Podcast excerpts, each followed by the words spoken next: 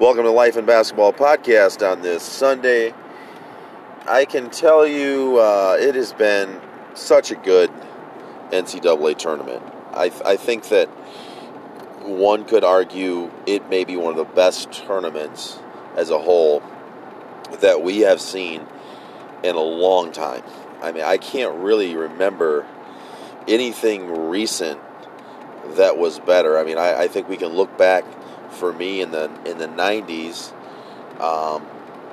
early 90s, there was some awesome games. Obviously, the Christian Leitner shot is always goes through my mind in the 1992 tournament, and it's something that's replayed so much. So that tournament was incredible, and then obviously the Fab Five making their run as freshmen, and then ended up losing to Duke. That was just kind of a cool tournament. But as far as competition and close games as a whole, I mean, you guys could maybe help me out here, but I can't remember a tournament with so many close games and awesome games.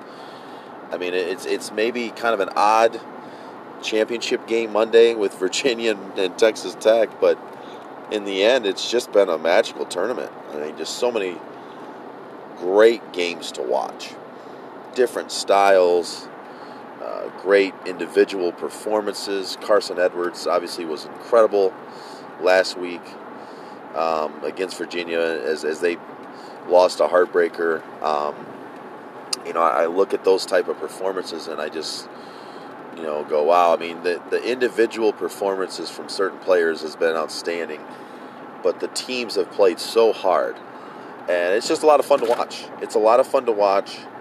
And this is, hey, we're one more day of college basketball. That's it. And then we get into NBA playoffs. And basketball fans should really embrace this next day because it's been special. It's been absolutely special to watch these games. And it's been a lot of fun. We'll get to Michigan State right now. I think Texas Tech is just a very good basketball team. I mean, I don't think there's anything that we could say to knock Michigan State. I mean, I think Michigan State's had a great run. They've done some remarkable things this year through adversity with injuries. And Texas Tech is just playing great basketball right now. They have a star in Culver, but they have little pieces around him. And, it's just certain guys hitting shots. It's the little things they do so well with the defense. And they're a very good basketball team. And that's going to be a battle in that Virginia game. I mean, it's just going to be a war. But to stay on Michigan State, I don't know if it's a complaint I have. I just think it's an observation. I think that, look, we live in the day and age where anybody can say anything. I get that. And, look, if we're not closely tied to the program, then maybe our opinions don't matter, right? We don't see the day-to-day. But I have personal experience with players that have played there in Michigan State. I've been fortunate enough to meet people that have coached there, and met some awesome people that have been a part of that program. And it's a great program. I mean, my goodness, look at the success that Michigan State has had. I mean, why would we ever not say something like that? I mean, they've been great. They've got a ton of success. They just haven't been able to win the big one much. And Tom's got one national championship since he's been there, and that national championship was not won by him. I mean, he did it. He was a part of it. He's the head coach, but the players win it. And I've said this so many times to so many people throughout my life involved with basketball. Players win you championships. You can draw up the greatest play. Kid's got to make the shot. The kid has to make the shot. The player has to get it done. You could have a great defensive scheme. That kid, that team, those five guys, they got to work together. They got to defend. It's them doing it.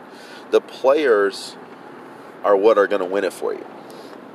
I think the reason why Michigan State falls just a little short is I don't think they allow their players to do enough. Now, and I look, they've had a lot of injuries, no question. You know, they've had, you know, Langford, Ward, you know, Ahrens now, you know, is injured. That hurts. That hurts your progress. But I would argue when Nick Ward is playing now, you know, Tillman's pretty solid. Goins has came along. Cash is a great point guard. People are talking about him being a player of the year. McQuaid's a senior. He's been around the block. I just question that they don't allow their guys to do enough. Meaning this, you got to have a little bit of freedom. You got to give certain guys freedom. You got to allow them to play. I think Aaron Henry is an incredible talent. I think Gabe Brown is an incredible talent. I think Marcus Bingham is an incredible talent. These are guys coming back next year, right? And then you get Rocket Watts, another big-time player, great talent. You'll probably have a great core back. I don't know about the movement yet in the NBA. We don't know if Cassius Winston really is going to come back, Nick Ward. We don't know that, so that changes the dynamic. Langford will be back. Tillman will be back. You've got a great nucleus of players coming back. You have to let them play. You have to allow freedom. And you know what? You may struggle a little bit in the season because of that freedom you're allowing. But in the end, when you get to the Final Four, your players are ready to win it for you. They are ready to make plays, and they're like, hey, let's roll the ball out. I'm ready. When my number's called, I'm going to make shots. I'm going to make plays. Every team that wins it, every year, guys make plays. Michigan State, Cassius Winston made a lot of plays this year. You got to have multiple kids making plays because one guy can't do it all the time. It just can't happen. You know, Villanova last year, they had 3 or 4 guys, sometimes 5, just make big plays. Look at the finals game last year against Michigan. They had one guy who lit them up. He made plays. Everyone's talking about Bronson, the point guard. Nope. It's the other guy.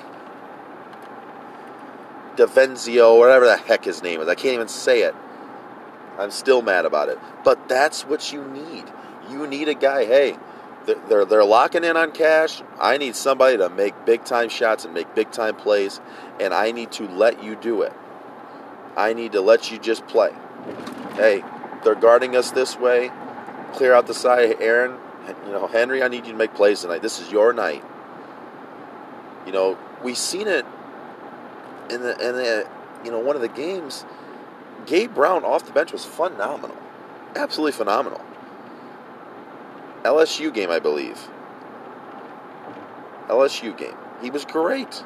Look, is LSU better than Texas Tech? Absolutely not. But you got to have guys stepping up and making plays for you when you get there. If you don't have that, or if you don't allow that, you're going to run a system where you're easily scouted. Michigan State was scouted easily. Texas Tech knew exactly what they were going to do. That's okay. I'm sure Michigan State, more times than not, knew what Texas Tech was going to do.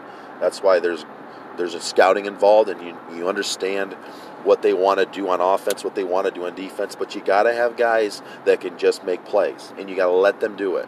And that's where Michigan State still falls a little short. They're a great program. They're a great team, but you got to have multiple guys making big-time plays. If you don't have that, you'll make the Final Four maybe still, but you're not going to win it all. And last night was a prime example of two teams very similar. One team, a couple more guys made plays. Period. End of story. And you can argue, oh, well, we missed free throws. We did this. We did that. Look, I don't care. People miss shots. People miss free throws. You got to have a few guys that can make big shots, make big plays, and get it done. And I truly feel that Tom Izzo's teams lack that. They lack that, hey, get us a bucket. Go to work. You're a special talent. I'm letting you play tonight. I think they lack that. Tom is a great coach. Great coach. Nobody can argue against that.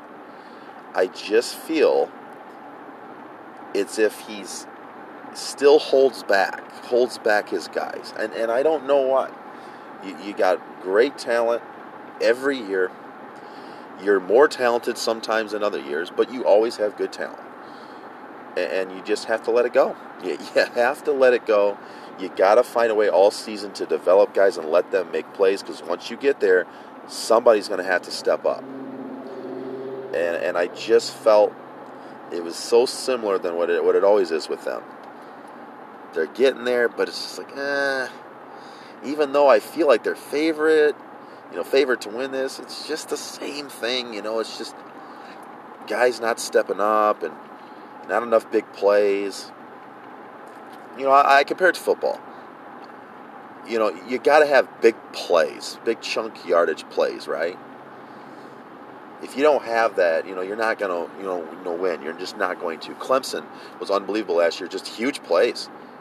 70-yard touchdowns, 50-yard touchdowns. Oklahoma was so good at football at it last year. I mean, that's how it is now. You got to have those explosive plays. In basketball, you got to have a few guys that are just ready to step up and hit big shots. And it's just not happening for Michigan State. Not enough to win a championship. It's happening a lot. To get them there, hey, there's certain guys that have stepped up, to win the Big Ten. Sure.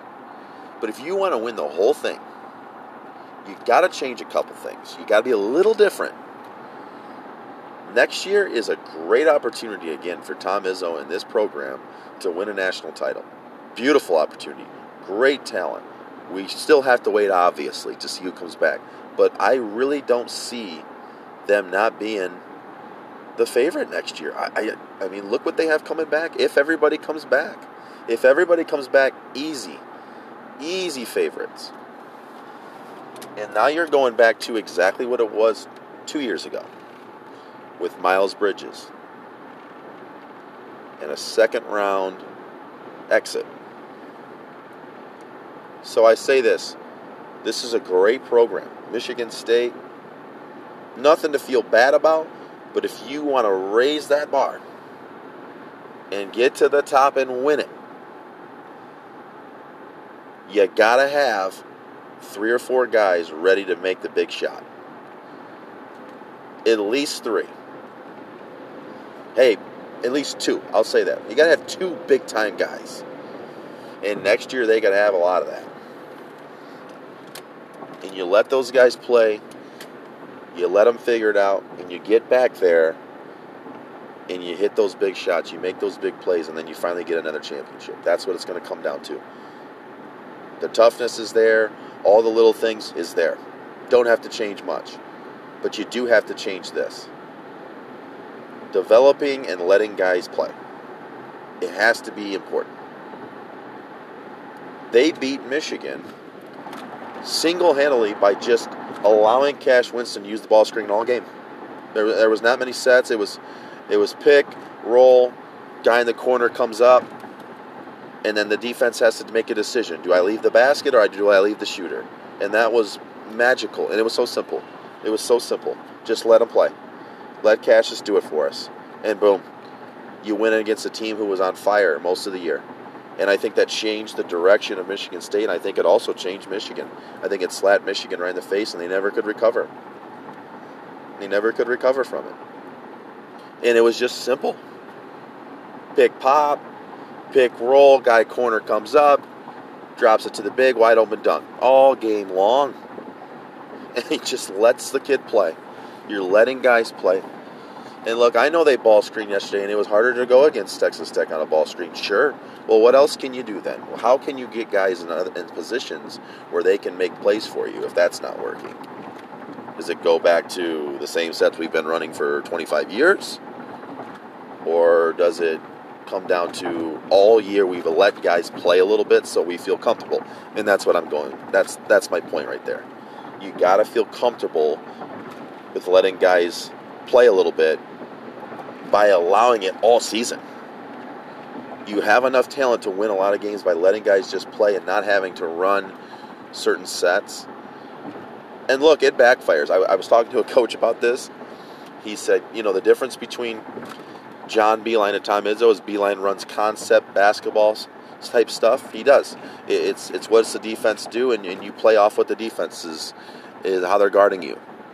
You know, you slip when they defend this way. You pop when they defend this way. And, you know, Michigan does certain things where it's concept basketball, where Tom Izzo's more design sets. And that's the difference. I get that. I think both coaches could kind of use each other. They could be a little bit of the other. I think Beilein could run a little more sets, and Tom could do a little more concept basketball. And I think they could be the perfect coach, and it could be the perfect program if they both... you know, use a little bit of each other. So I think that's, you know, in conclusion on this, at Michigan State, hell of a year. Got to be proud of Michigan State and what they've accomplished this year.